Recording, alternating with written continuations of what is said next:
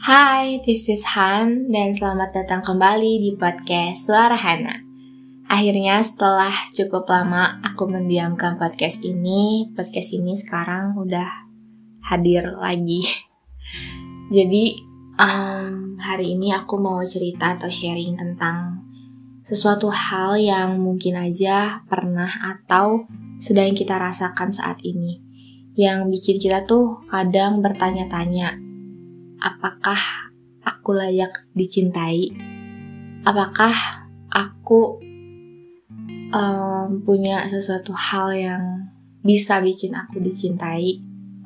Mungkin pertanyaan itu pernah kita apa ya pernah kita rasakan pernah kita keluarkan untuk diri kita sendiri atau untuk orang lain dan terkadang kayaknya emang kita perlu bukti gak sih untuk dicintai supaya kita tuh percaya kalau misalnya kita tuh bener-bener lagi dicintai.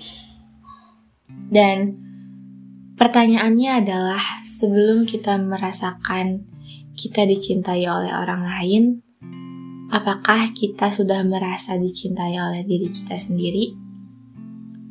Karena apa ya, mungkin terdengar klise bahwa sebelum mencintai orang lain, kita harus bisa mencintai dan menerima diri sendiri memang terdengar mudah dan terdengar sangat easy peasy. Tapi ternyata semuanya tuh butuh proses yang panjang. Selama kita belum aware dan kenal siapa kita, ketika kita udah berani nih memulai suatu hubungan, entah itu pertemanan atau mungkin pacaran, kita akan selalu bergantung sama orang lain kita akan menempatkan kebahagiaan kita dengan kebahagiaan mereka. Dan itu tuh rasanya tuh menyebalkan menurutku.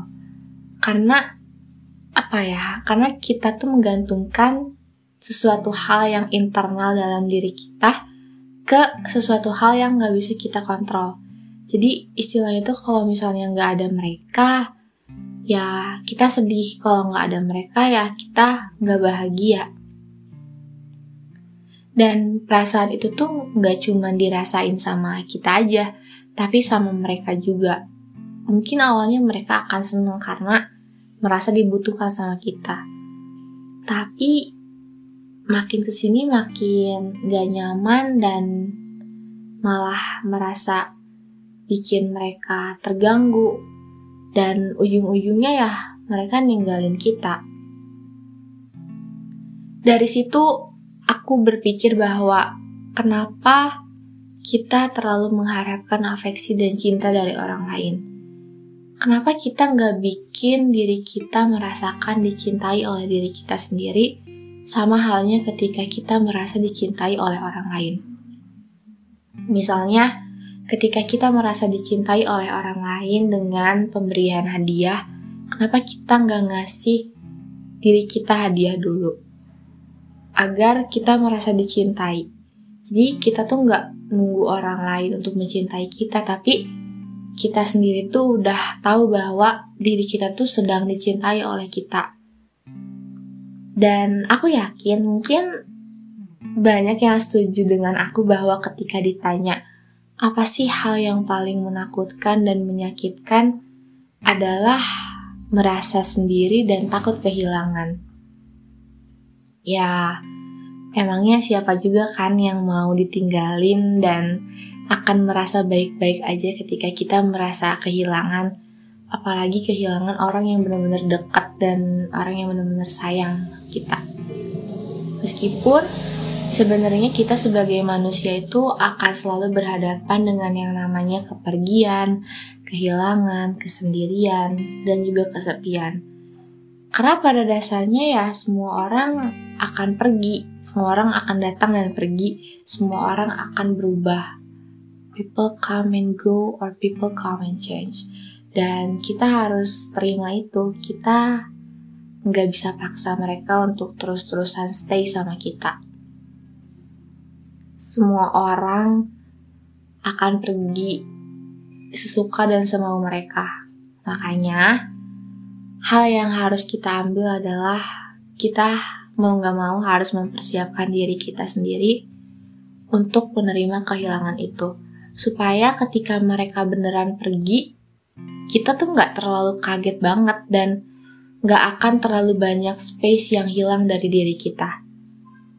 Karena ketika aku belum paham soal ini, soal ke-awarenessan terhadap diri sendiri, self-love, aku tuh terlalu menggantungkan diri aku, terlalu menggantungkan kebahagiaanku dengan orang lain yang mana ketika mereka pergi, ada terlalu banyak space yang kosong dari diri aku. Sampai-sampai aku tuh nggak kenal siapa aku gitu pada saat itu. Aku jadi kehilangan seseorang dan kehilangan diri aku sendiri. Dan aku mau ingetin juga nih buat kamu, mau sebanyak apa pun teman kita, mau seberapa dekat kita sama mereka, yang kita punya tuh tetap diri kita sendiri. Kebahagiaan kita, emosi kita tuh semuanya yang ngontrol tuh cuman kita sendiri. Dan ketika kita udah terbiasa menghabiskan waktu tanpa sama mereka, kehilangan itu tuh benar-benar akan terasa berat dan kita akan perlu proses yang lebih panjang untuk ikhlas, untuk memulihkan rasa aware kita sendiri. Untuk balik ke diri kita sendiri tuh akan butuh proses yang lebih panjang. Ketimbang kita udah mempersiapkan bahwa oh iya people come and go. Kayak gitu. Dan aku juga ingat bahwa aku pernah baca satu buku yang judulnya How to Respect Myself. Dan di situ tuh penulisnya ngomong bahwa perpisahan adalah kesempatan berharga untuk merawat diri.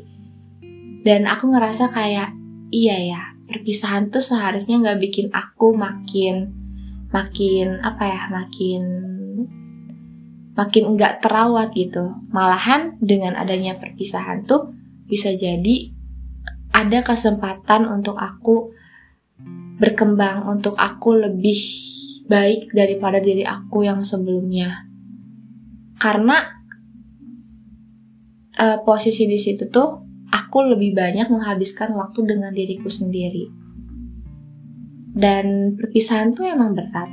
Tapi perpisahan gak selalu buruk dan gak seburuk yang kita bayangkan kok. And I think it's okay to be alone. Well, mungkin kalau kamu ngerasa lagi ngerasain perpisahan yang kamu pikir berat banget dan kamu mau menghabiskan sedih-sedihan kamu, it's okay. It's totally okay. Nggak ada yang salah dengan itu karena semua energi negatif pada dasarnya tuh emang harus dibuang tapi aku juga berharap bahwa dengan adanya perpisahan ini kamu akan bisa lebih mencintai diri kamu sendiri well that's it for today selamat dan sampai jumpa lagi di podcast Suara Hana selanjutnya. Bye bye. Have a nice day.